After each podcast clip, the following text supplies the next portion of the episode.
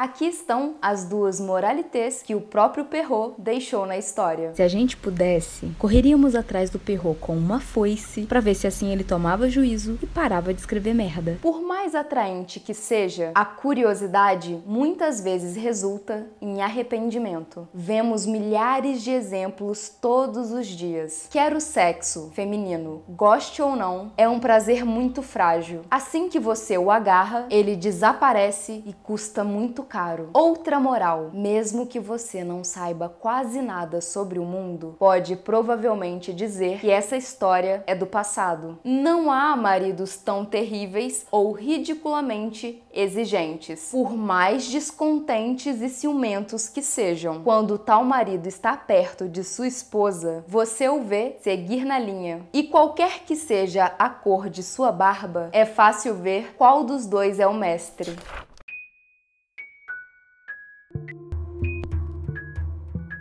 Há algo um pouco estranho sobre a história e as morais de Perrault. Primeiro, ele culpa a esposa por sua curiosidade, como se estivesse tudo bem ela se casar com um homem por conta do seu dinheiro, mesmo que ele seja um serial killer. E o contexto de se casar por dinheiro realmente não era um absurdo na época, mas mesmo que ele seja um serial killer, não são os assassinatos que incomodam Perrault, mas sim a sua desobediência ao marido. Os corpos no armário são apenas apenas uma pegadinha para sua curiosidade. Perrault tenta distanciar a sua história da realidade das mulheres de 1697, como se de alguma forma elas estivessem no controle do marido, como se os maridos como Barba Azul não mais existissem. Sério? O que vocês acharam das morais de Perrault? Tinha alguma coisa a ver com a sua própria? Existem três abordagens principais em contos de fadas: sociocultural, estrutural e psicológica. A estrutural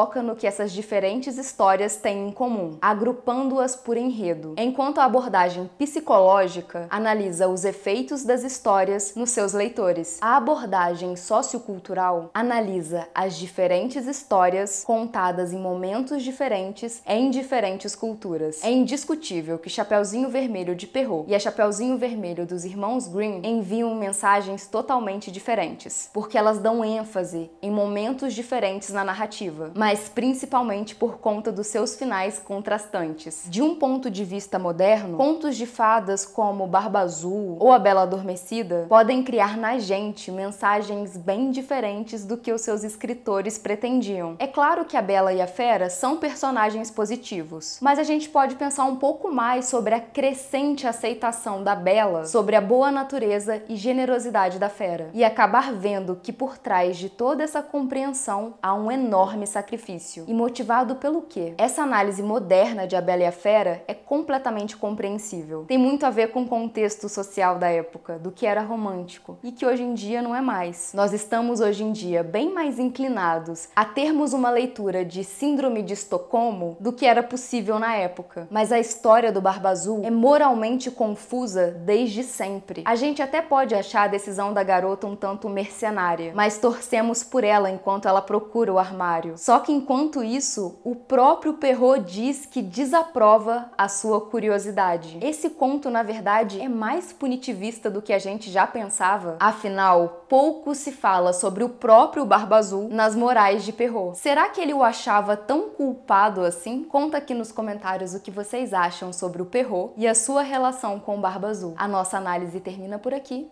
Tchau!